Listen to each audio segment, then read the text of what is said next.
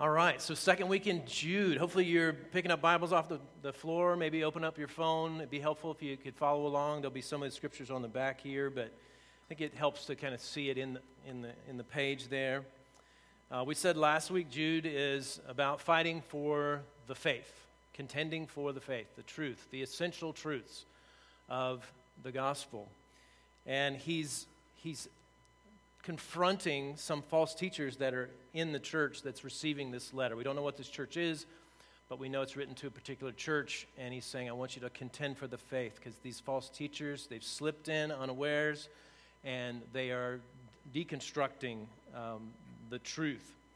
And he calls them out not just for their false teaching, but their false practice as well. So, what you just heard read in 3 and 4, which is what we talked about uh, last week, he says, I want you to contend for the faith that was once for all delivered to the saints. So there he is saying, fight for the faith. And then later in 4, he says, ungodly people who pervert the grace of our God into sensuality.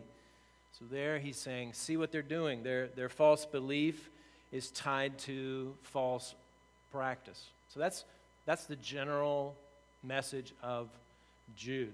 So if you, if you get lost in the weeds here today, then at least you know this is what this book is about.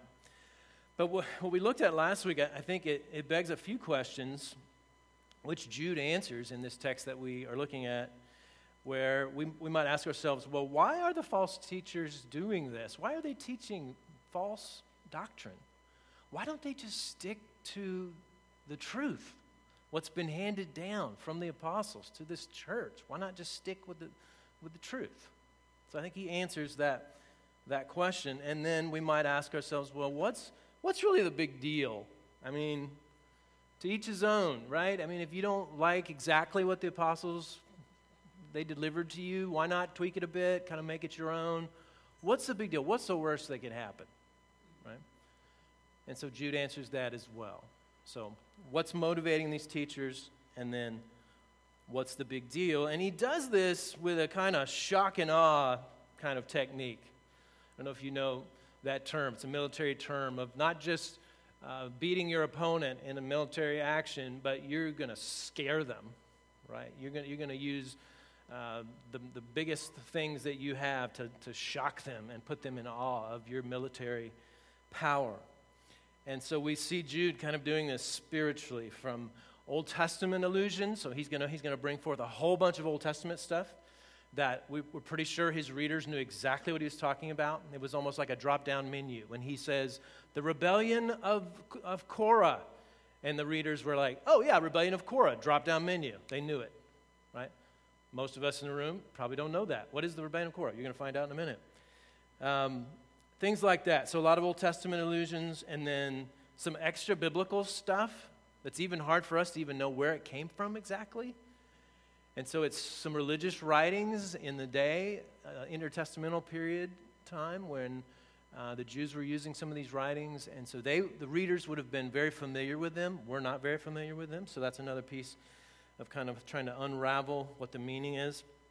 And then just some very vivid word pictures that he gives, some really powerful illustrations that some are probably from Scripture and then some his, his own thinking imagination. So let's look at these texts and be thinking about um, why the, the, teachers are doing this and what's the worst that could happen. So, verse 5 says, Now I want to remind you, so that, that tells me that he thinks they know all this stuff he's about to say.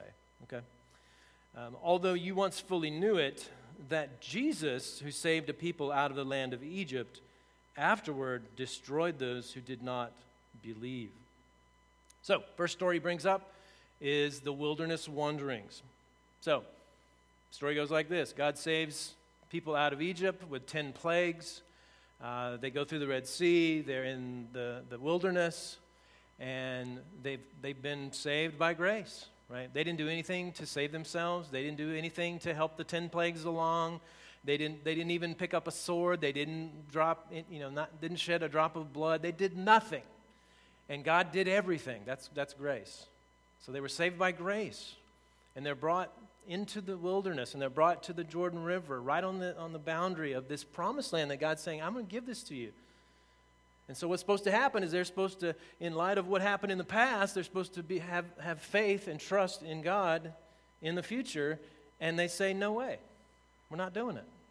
We're, we do not believe you, God. Except for two families. So, the families of Caleb and Joshua uh, both say, We're, we're, we're going to trust, we're going to believe. But for the rest of the nation of Israel, they say, No, I'm not going to believe. And so, the result is, is they are judged for their sin, and their sin is the sin of unbelief. And the judgment is they wander around in the desert for 40 years till they all drop dead, and then their kids have the opportunity to trust and believe, and then they go into the promised land. So n- notice that um, they, he says Jesus saved them out of Egypt. That, that's an important little piece. I don't want us to miss that. Now, remember, we said that Jude is Jesus' biological brother. He's one of, one of his own brothers. And it's another way of him saying, hey, Jesus is not just some guy, he's not some teacher. Jesus is God. And, and Jesus, God the Son, was working in concert with God the Father and God the Spirit in the rescue of God's people, even as far back as the rescue from Egypt and certainly was around before that. So, what's the, the problem with these false teachers, right? Well, one thing is their lack of belief. They lack belief. And this is really their worst problem. They could get this problem taken care of, all these other problems would fade away. And what's the worst that could happen? Judgment. That's the worst that could happen. Judgment from God for their lack of belief. Goes on to another story the angels who did not stay within their own position of authority but left their proper dwelling. He's kept in eternal chains under gloomy darkness until the judgment for the great day. So here he's talking about some sort of an angelic fall. So this could be the kind of the first angelic fall where, where Satan and a portion of the heavenly hosts rebel against God and they're thrown out. They're kind of cast out of heaven and they're cast down to earth. Some commentary writers like, well, maybe it's some fall we don't know about. I'm not so sure how you argue that. But then many others say, well, it's, the, it's, it's piggybacking on an interpretation of something that happened in Genesis 6. So, what happens in Genesis 6 is that you have these kind of these superhumans called the Nephilim. And the way that they came about was these, quote, sons of God had sex with women in uh, Genesis 6. And then their babies were these Nephilim. And so the traditional Jewish interpretation, and many others today, would say that those sons of God are fallen angels. Is there a way to really know? I, probably not. But the point is that this is probably what, his, what Jude's readers were thinking. And so these fallen angels were the ones that were put in a gloomy dungeon. Um, again, a, a, theme of judgment. You're going to see this over and over and over again. It's lots of judgment. So, welcome. Glad you're here. If it's your first, first Sunday, don't always talk about judgment, but we do some Sundays because it's in the Bible. So, just FYI. Um, John Calvin writes in his commentary that, that what Jude is doing, he's arguing from greater to lesser. So he's saying, greater, these angels are doing something against God and they're being judged. Well, certainly, if God would judge angels, he would judge those who are a little lower than the angels. The scripture says that's us, right? So he's arguing from this greater to lesser. And why are they being judged? Well, this time it's not about uh, unbelief it, it, these angels certainly had plenty of data to believe in who God really was. But now this is being this judgment is for refusal to submit to God's authority. Right? He says that they would not stay in their own position of authority, their proper uh, dwelling. And what's the worst that could happen? Judgment. And this time it's not 40 years in the desert and death, it's eternal judgment. And there's no redemption plan for angels. Once judged, always judged. There's, there's no redemption plan. Then he moves right into another judgment story Sodom and Gomorrah, kind of a, a poster for God's judgment in the scriptures. Says Sodom and Gomorrah and the surrounding cities, which likewise indulged in sexual immorality and pursued unnatural desire, serve as an example by undergoing a punishment of fire. And here's why people think that the angel story is probably the Genesis 6 story because he says, likewise indulged in sexual immorality. So he, he's, he's tying that angel story to some kind of a sexual immorality idea that is also inside the, the Sodom and Gomorrah story. So many of you know the Sodom and Gomorrah story, Genesis 19. These two cities that were on the Canaanite plain, and God declares that uh, He's had enough of their sin. Their sin has reached this height that He's not going to take it anymore, and He's going to judge those cities. And He and Abraham have a kind of a back and forth. Well, what if you find this many righteous people? Will you still uh, judge the city? And, and uh, they go down, and these two angels are appearing as, as men. Um, they're taken in by Lot, which is Abraham's nephew, uh, for the night. Nightfall comes, and the entire population of men, both young and old, is what the text says, they show up. And they want to gang rape the angels. Okay, so, so this is an indicator that they are not following the ways of God, right? Things have reached a height that is, is, is, is a point where God's like, no more. We're not doing this anymore. We're going to bring judgment, although it's, it's measured judgment because the whole Canaanite plain is not taken out, merely these two cities. So, so Lot and his family are told to leave, and both cities are completely torched by God. And what's the point? They're receiving judgment but why are they receiving judgment? It's not lack of faith, although they certainly lack faith. It's not lack of respect for God's authority, although they certainly lack God's authority. But it's for indulging in sexual immorality and unnatural desire. So now we have another piece of the puzzle regarding why these false teachers are doing what they're doing. And he's saying it's because uh, they, they are not wanting to submit to God's authority. They are uh, but also that it involves sexual immorality. They want to compromise the biblical understanding of sex. Uh, the biblical understanding of sex is, and you, you, you, know, you open up the opening chapters of, of Genesis 1 and Genesis 2, is that gender and marriage and sex equal procreation. This is the biblical design. This is what God has come up with. And it's come up with pre fall. Like, this is not after the fall of human beings. This is in the created order where you have male and female, and those, those two. And, and Jesus, he reverberates this in Matthew 19, says the same thing. He, he talks about Genesis 1 and 2. So, this, this, this, this pattern of male and female gender getting married, having sex, and having babies. This is biblical sexuality. Anything outside of that biblical pattern is what Jude actually, what's, what's translated unnatural desire, that literally is strange flesh.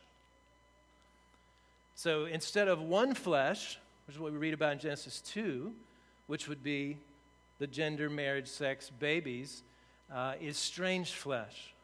So strange flesh is taking that sex act and taking it outside of that biblical pattern in any way whether that be heterosexual, whether that be homosexual.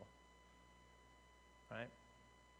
And so these false teachers are compromising the gospel in, in some way because they want to compromise the biblical de- design for sexuality. That doesn't mean, again, that sexuality is not for fun and for intimacy, but it is not merely for recreation. And really, since the pill, sex in our culture has been thought of as merely recreational. That, like, the, the goal is like, don't have a baby. and the biblical design is gender, marriage, sex, babies. Right? And so Jude is saying they're trying to step outside of that design. And, and stepping outside of that design is always coupled with the unraveling of the gospel. Always. And, and oftentimes, unraveling the gospel or unraveling the belief in the inspiration and authority of Scripture is somehow often, often tied, not always, but often tied to sexuality. That we, that we want to compromise in that area. And so, because we want to compromise in that area, we want to unravel the Bible, we want to unravel the gospel. And you are unraveling the gospel when you unravel sexuality. Because sexuality itself is preaching the gospel. Right? You go back to uh, Ephesians 5 and you see Paul saying, Husbands, love your wives as Christ loved the church. Saying, saying, Wives, submit to husbands. What is this? Why, why would we have this? It's because it is preaching the gospel. It's showing Christ in the church. When we step outside of that design, we're, we're no longer preaching the gospel with that biblical design. So Jude is telling us that these teachers are, are doing what they're doing because they're not believing, right? They're not believing, they're lack, they lack belief, they're not submitting to God's authority, and they're compromising the biblical design for sexuality. Uh, this is all over the place in the, the church world right now, is it not? I mean, this is a big conversation inside the church. Is, is are we going to go outside of the biblical design for sexuality. It was interesting. I, I, was listening to a sermon from one of the churches downtown. They will remain nameless.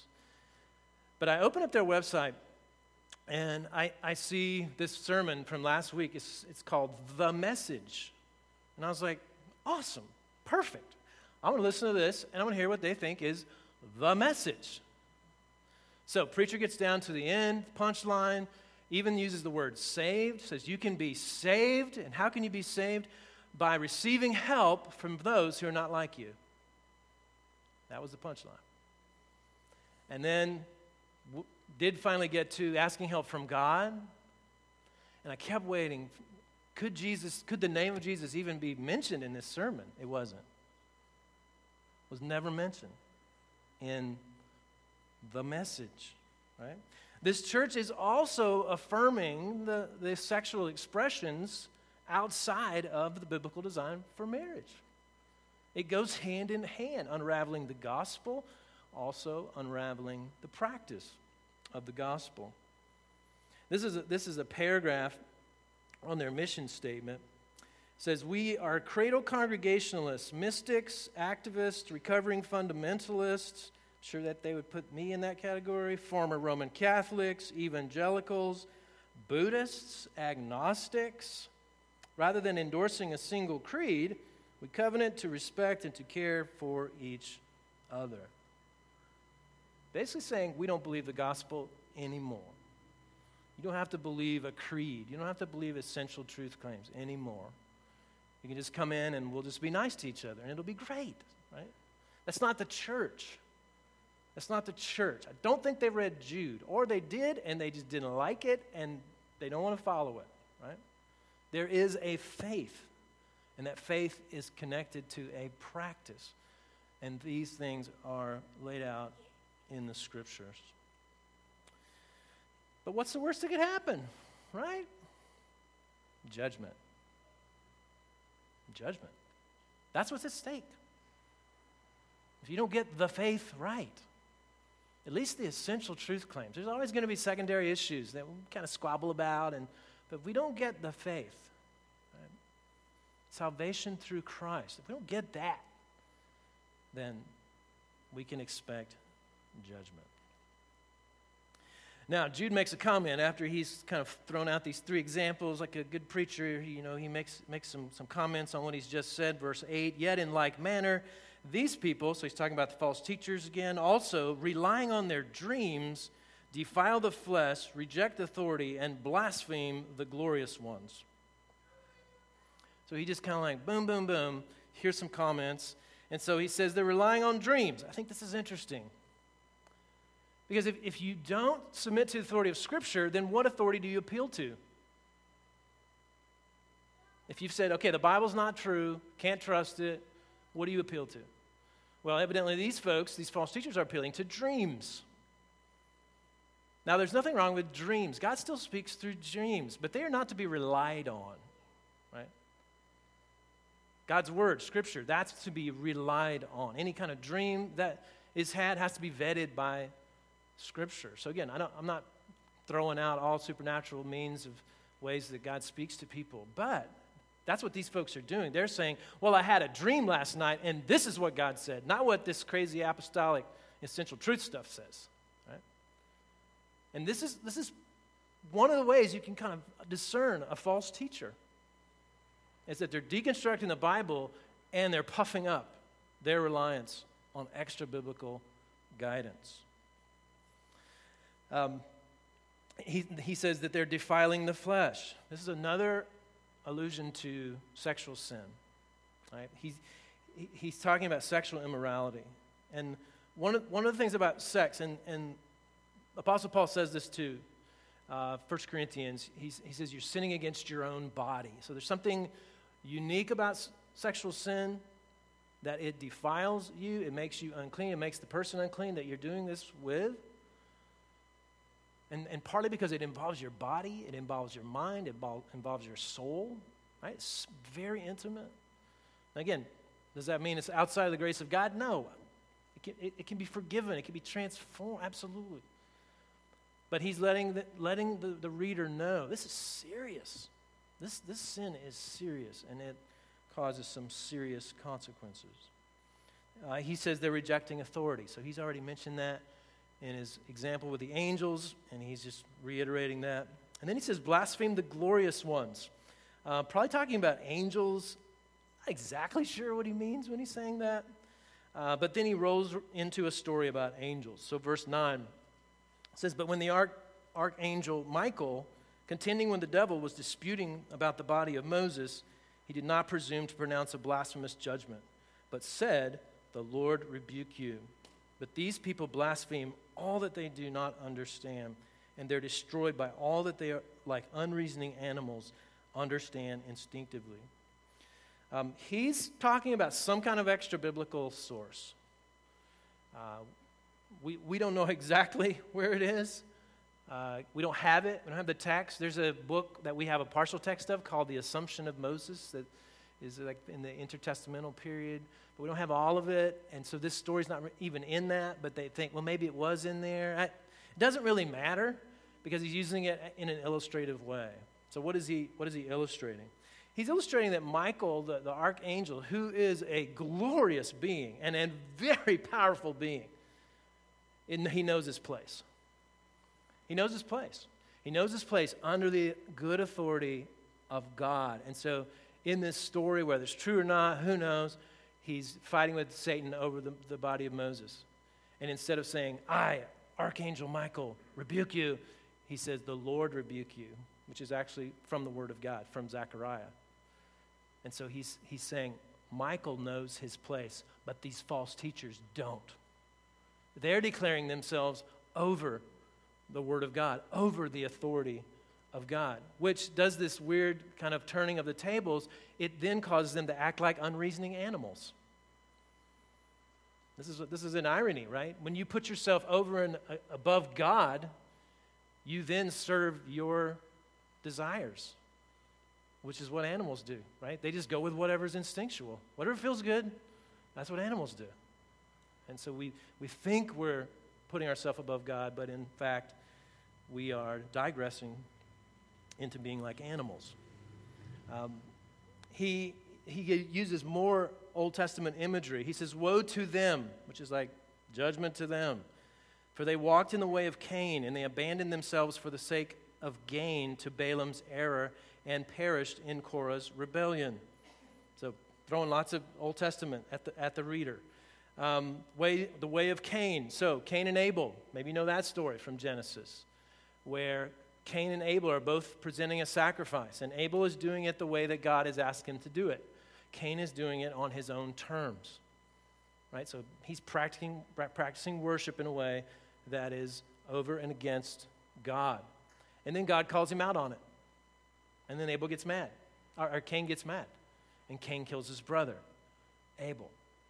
And Cain's line becomes a whole group of people that live apart from God, live out from the, the authority of God. And so he just kind of sums that whole story idea up in the way of Cain These false teachers are living according to the way of Cain. They're, they're, they're out from under the authority of God. And then he says, for the sake of gain to Balaam's error. Uh, this is from Numbers 22. Uh, this king named Balak wants to curse the nation of Israel. Um, he's afraid of the nation of Israel. He thinks they're going to come take his land. And he finds a Israelite prophet, Balaam, and he's like, hey, would you curse Israel and I'll pay you a lot of money? And Balaam's like, sure, I'd like a lot of money. And so he, he starts going towards Israel to, to curse them, and God stops him and says, No, you bless Israel. And he's like, Yes, sir, I will do it. So he, he blesses Israel. And he goes back to Balak. I'm sorry, I didn't, you know, God made me bless Israel. And he's like, No, no, you're supposed to curse them. I have more money. And Balaam's like, Sure. I mean, I could use some more money. So he goes again to curse Israel. This time he's on a donkey. The donkey won't go. The donkey just kind of stubbornly stops. And eventually the donkey talks to Balaam. And then an angel appears. And he goes, Oh, the, the, donkey sees the angel, and I didn't see the angel, and I, I totally get it. And so he gets rebuked by a donkey and by an angel. And he says, No, I'm not going to curse Israel. And He goes back to Balak, and Balak's like, I got more money. And he's like, Sure, I could use more money. He does it again, right? And so it, it's this uh, picture of someone who is a leader, a teacher in the nation of Israel, who is pr- doing something falsely because he wants money. And this is, again, he's pointing to these false teachers. You see, these false teachers are doing what they're doing in part because of gain. They're getting gain. Now, what is that gain? Don't know. Maybe it's financial since Balaam's was financial. We don't know for sure. Probably, probably something financial. And, you know, what's the worst thing that could happen? You know, tweaking the gospel and doing it for money.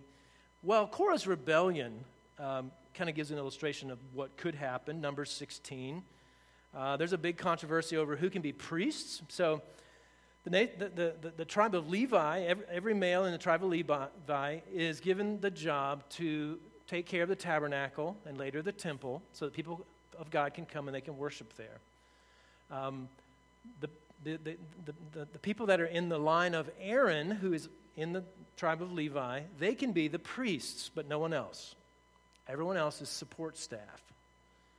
And so one day, Korah decides, I want my sons and my family, I want them to be priests too.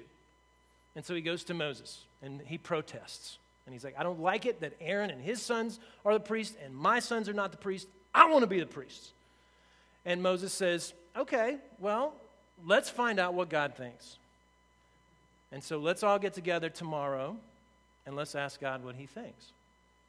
And so Korah, he brings his immediate family, but also like 250 uh, of these men who want, want to be priests. And they've all got their little incense burning censer, and they're like, woohoo, let's do it. We're going to be priests. And Moses says, okay, Korah and your immediate family, you just stand out in front of your tent right there. And the rest of you 250, you stand over here with your little incense censers, and we're going to ask the Lord what he thinks. Lord, what do you think about this whole thing? And the ground opens up and swallows Korah and his family. And then God incinerates the 250 that had the burning censers. That was the end of the Korah rebellion. What's the worst that could happen? Judgment. Judgment. It is a serious, sober passage. Jude is pulling no punches, not one.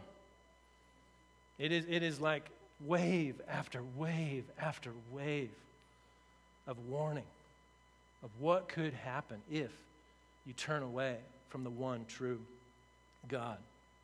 And he's implying that it is actually more serious to turn away from the ultimate revealing of the one true God, which is Jesus. This makes Sodom and Gomorrah look like nothing. Korah rebellion like nothing. Like re- rejecting God's own Son who came in the flesh and revealed himself for the salvation of sinful humanity. He pulls out some, some images, and again, he just kind of, this is kind of just washing over the reader. He says, These are hidden reefs at your love feasts as they feast with you without fear. So, this love feast or agape feast was probably something that the, the early church uh, did every week. And they, it, it is what it sounds like. I get together and eat a meal together, probably take communion as part of it. And so these false teachers are slipping in, and they're a part of the love feast, and they're not, they're not afraid. They're not afraid that anybody's going to confront them or talk to them about their false teaching. They're feeling pretty relaxed. They bring a little extra food for other people. They're really nice.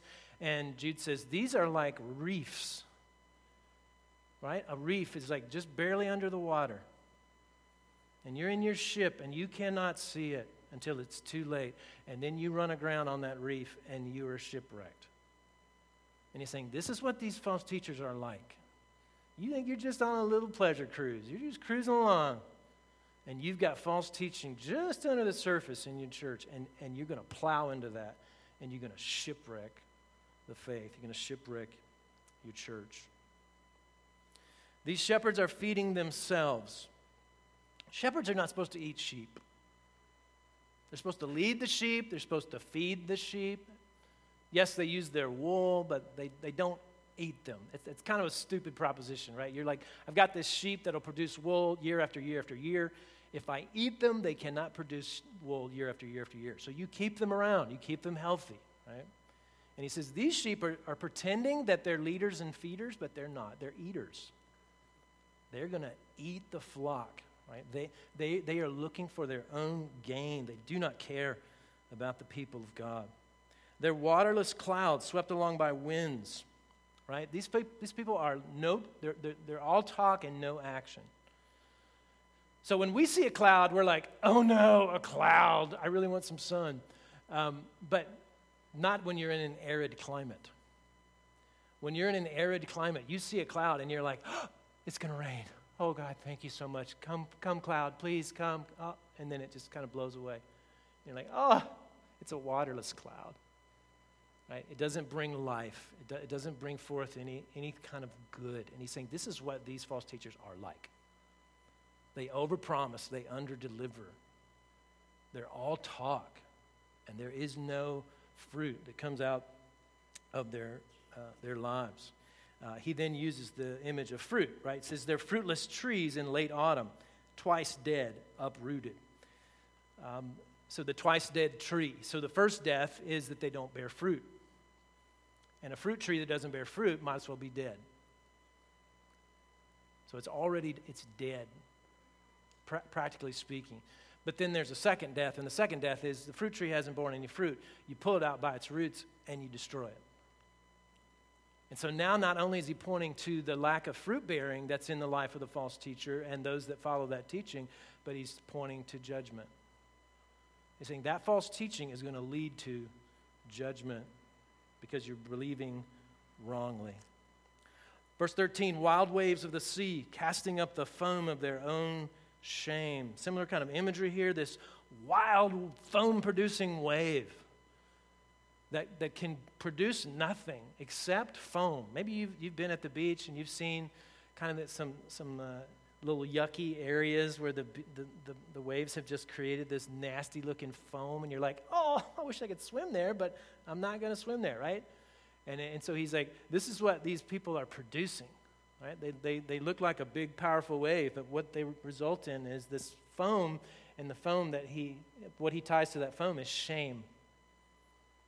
And so he's saying, what you're going to get out of following this teaching is you're going to feel shame. You're going to be shameful because you're not following the Word of God. One more image wandering stars, for whom the gloom of utter darkness has been reserved forever. So, stars that are wandering around the sky. I, I think he's probably talking about shooting stars. And so he's saying, he sees that and he's like, look at that star. It won't stay where it's supposed to stay. It's not staying in the order of the cosmos that God set up. It's, it's, it's moving, and then goes dark. It goes dark. So use that as an illustration to say this is what these false teachers are. They're just a flash, and then they're gone. If you want to make an eternal impact, then believe in the truth of the gospel, the truth that was handed down by the apostles, once for all delivered, the faith not, not some faith of your own making, because you're just going to be like this wandering star that goes into darkness. Then, kind of the big finish, right? This big summary statement, he uses this uh, quote from uh, probably first Enoch. And again, this is another extra biblical source that the Jewish readers would have known about. Um, it says, it, it was also about these that Enoch, the seventh from Adam, prophesied, saying, Behold, the Lord comes with ten thousands of his holy ones, that's angels, to execute judgment on all and to convict all the ungodly of all their deeds of ungodliness that they have committed in such an ungodly way. You see a word that's repeating there? And of all the harsh things that ungodly sinners have spoken against him. These are grumblers, malcontents, following their own sinful desires. They're loudmouth boasters, showing favoritism to gain advantage. So, uses another extra biblical uh, quotation. Why does he do that? What does that mean? I don't know. But what is it illustrating? Uh, it, it, it's illustrating that the ungodly are judged, right? He uses ungodly or godliness multiple times in that. And, and, and he's, it's just his way of kind of summarizing what he said about 10 times already is that those who think they can p- play fast and loose with gospel truth are going to be judged.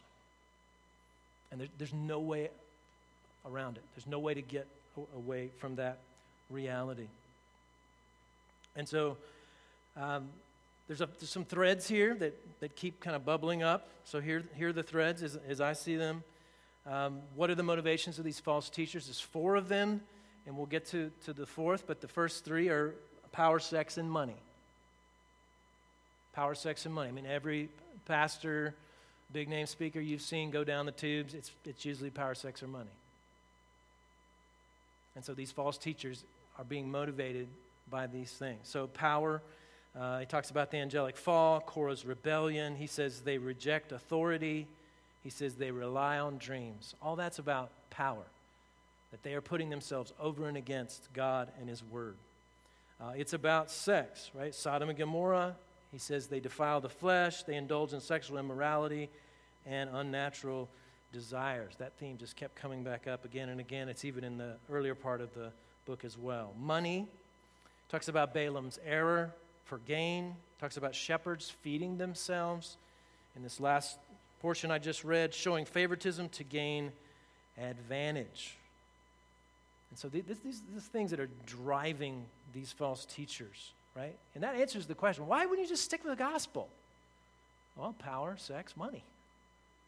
You, you, you're trying to get these things. You are worshiping these things. You're valuing these things over and above God and His glory. So, what's the worst thing that can happen? Well, obviously, judgment. Uh, but I think there's two things that he's getting at here. One is a lack of effectiveness, a lack of fruitfulness, we might say.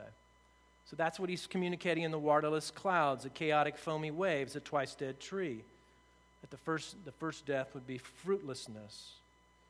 And it is interesting that the churches that are compromising on the gospel in North America are declining rapidly.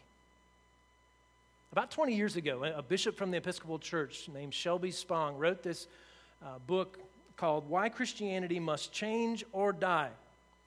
And in the book, he said Christians have got to quit looking at the Bible literally.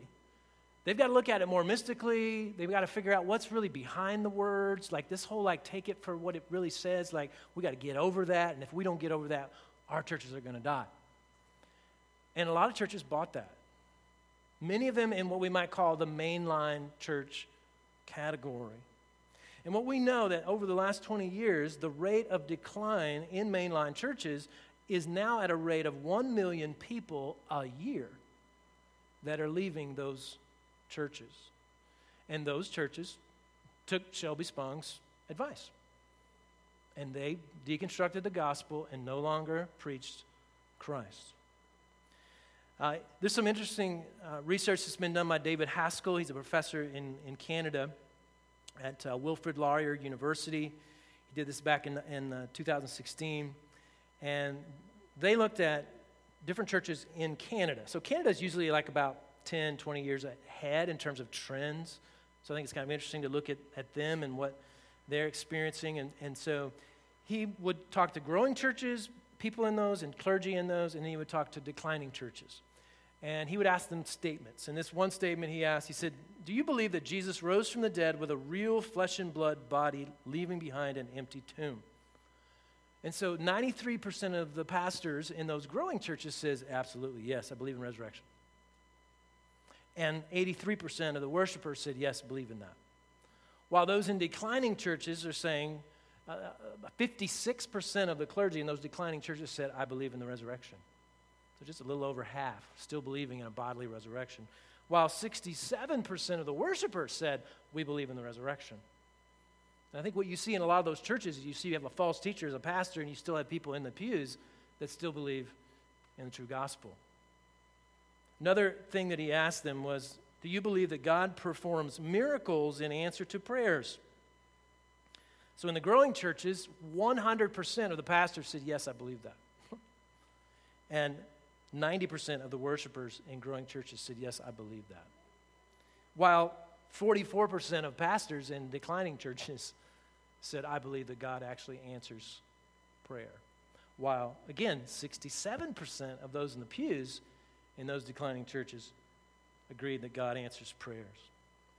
Um, again, what you see in that is you got a false teacher as a pastor who is deconstructing the gospel, and people in, some people in the pew who actually believe in the gospel we've had some interesting conversations with some folks from churches downtown in, in Amherst, the one that I was speaking of earlier.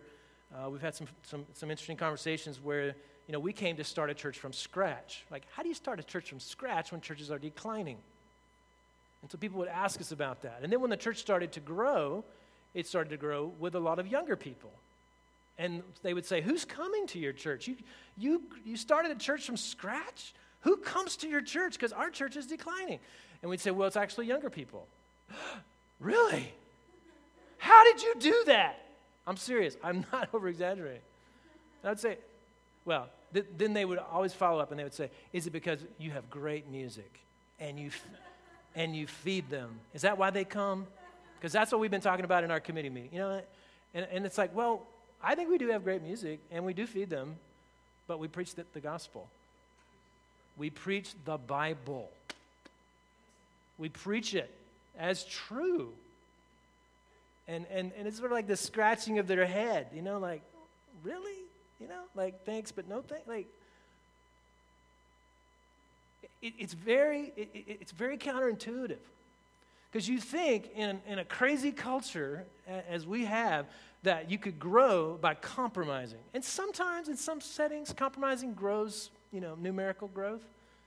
But overall, that is not what's happening.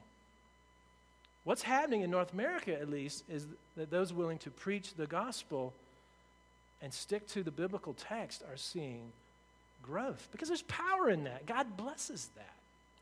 Now, is it po- possible for a church that's sticking to the gospel and sticking to the Bible not grow? Absolutely.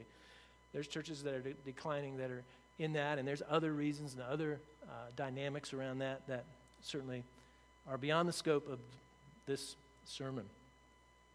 So, what do we, what do, we do with, with that, right? Um, again, I, we, we've got to take it seriously because not only will a Christian and a church become ineffective, but eventually they will be judged. And this is what Jude is getting at. He's trying to sober up his uh, readers and saying, This is so serious. In fact, rejecting Jesus is more serious than anything else that he's mentioned because you're rejecting the very Son of God. Now, I think it's easy in this kind of sermon, you go, Well, I'm not a false teacher, so got this one down. I'm set, right? But I, I think we need to be careful about doing that because those churches that are in decline who've rejected the gospel, they didn't always not believe the gospel. There was a day when they actually believed the gospel. And then there was a day when they compromised. Now, how did that happen? Hard, hard to know exactly. But in, in part, I think, as we read Jude, is it had something to do with unbelief and money, sex, and power. And there was a temptation in those areas to compromise. And because they wanted to compromise in those areas, they compromised the gospel itself. And they, they, they unraveled the gospel. So, are, are any of us here, are we tempted by money? Yes. I mean, every time we're not generous, when we theoretically are like, the gospel shows God's generosity, and I too should be generous, but we're not generous to our church or otherwise. We're succumbing to the temptation of money, right? So we, we have the seed of that sin in our hearts. Right? Are, are, are, are we tempted by uh, power? Right? A- absolutely. Every time we don't obey the scripture, we don't know our place. We're not submitting to the authority of God. Because the way that He brings forth His authority is through His word. And when we don't obey His word, we're saying, I know better, God.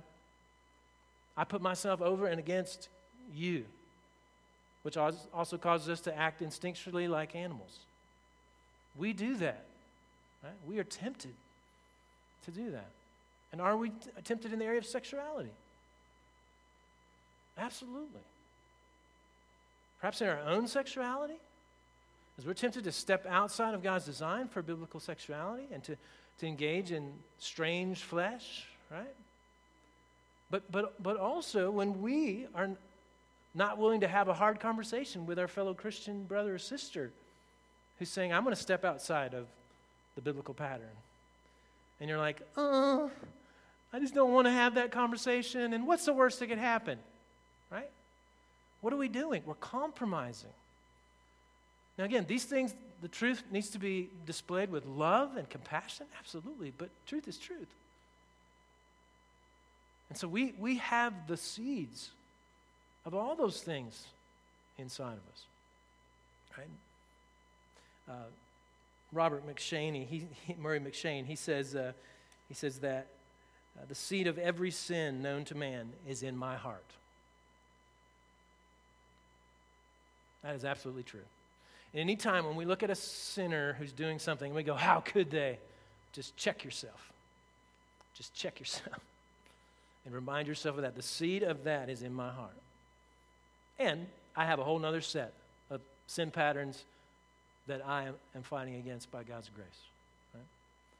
But the root of all these things is unbelief. If, if, if we have genuine faith in who God is and what He's done, then it will take care of these other things. When we are tempted with money, it's, it's because we don't believe God. He's not a good provider, He's not going to take care of me. When we don't, uh, we don't submit to His authority, we don't, we're saying, Your authority is not good, God. I can't trust you. I got to trust myself, right? And when we're stepping outside of His biblical design for sexuality. We're saying, you don't know what you're doing. When you created this whole gender, marriage, sex, baby thing, you, you, you, you didn't know what you were doing. You need to get up with the times, God. 2019. No. No. Why, why do we do that? Because we don't trust Him. We don't trust Him. And we're reminded at the front end of this text. I think this is so powerful. And I read it to you earlier in verse 5. He says, I want to remind you, although you once fully knew it, that Jesus, who saved a people out of the land of Egypt, afterward destroyed those who did not believe.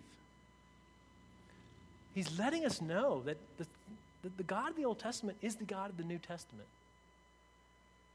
So I think that verse alone kind of clears that up right? Some people are trying, trying to kind of create the God of wrath in the Old Testament. And then Jesus, he never, he never judges. What? Have you read Jude? Probably not. But he, look, listen to what he's saying. He's saying Jesus judges those that are not willing to believe, but he's also saving those who are willing to believe. He's a savior.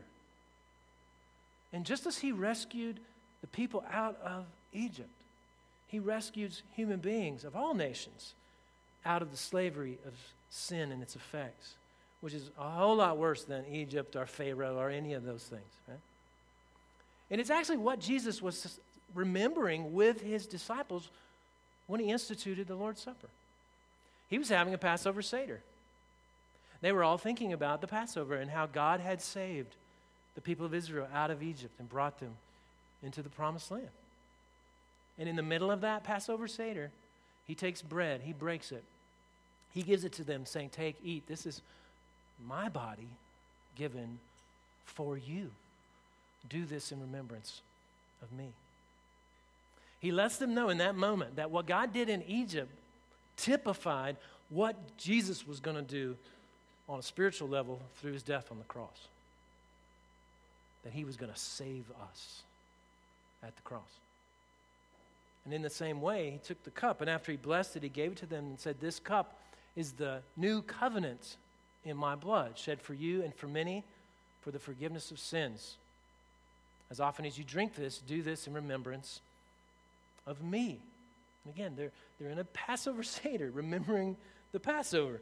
And Jesus is saying, No, actually, I want you to remember me. That it was Him back in the Old Testament, and it's Him at the cross, saving individuals, but also drawing them into a new covenant community. A covenant community that rallies around the essential truth claims of the gospel. And they hold unswervingly to that gospel belief and that gospel practice, no matter what is going on in the world.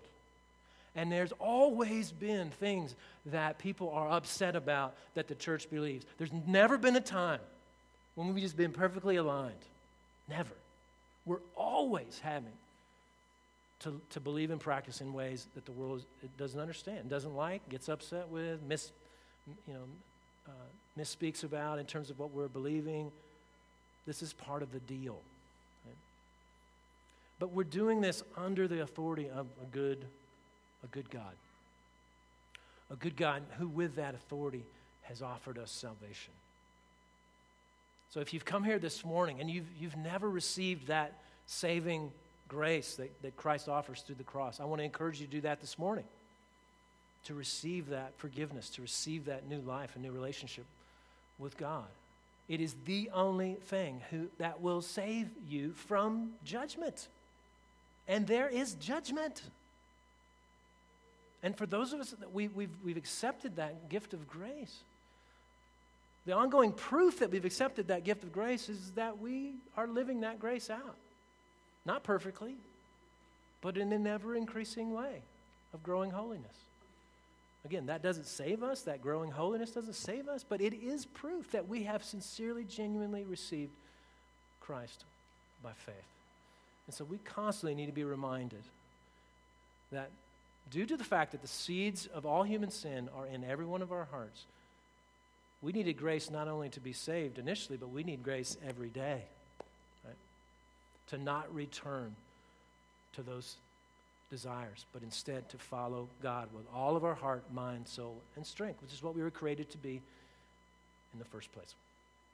So as we take the bread and the cup, let's be reminded of His grace, His, his grace saving us, His grace of ongoing transformation, the grace we need to, to, to say no to some of those seeds that are in us as, as fallen human beings, and the grace to stand with love, but with truth within our own church and as we interact with those in our world.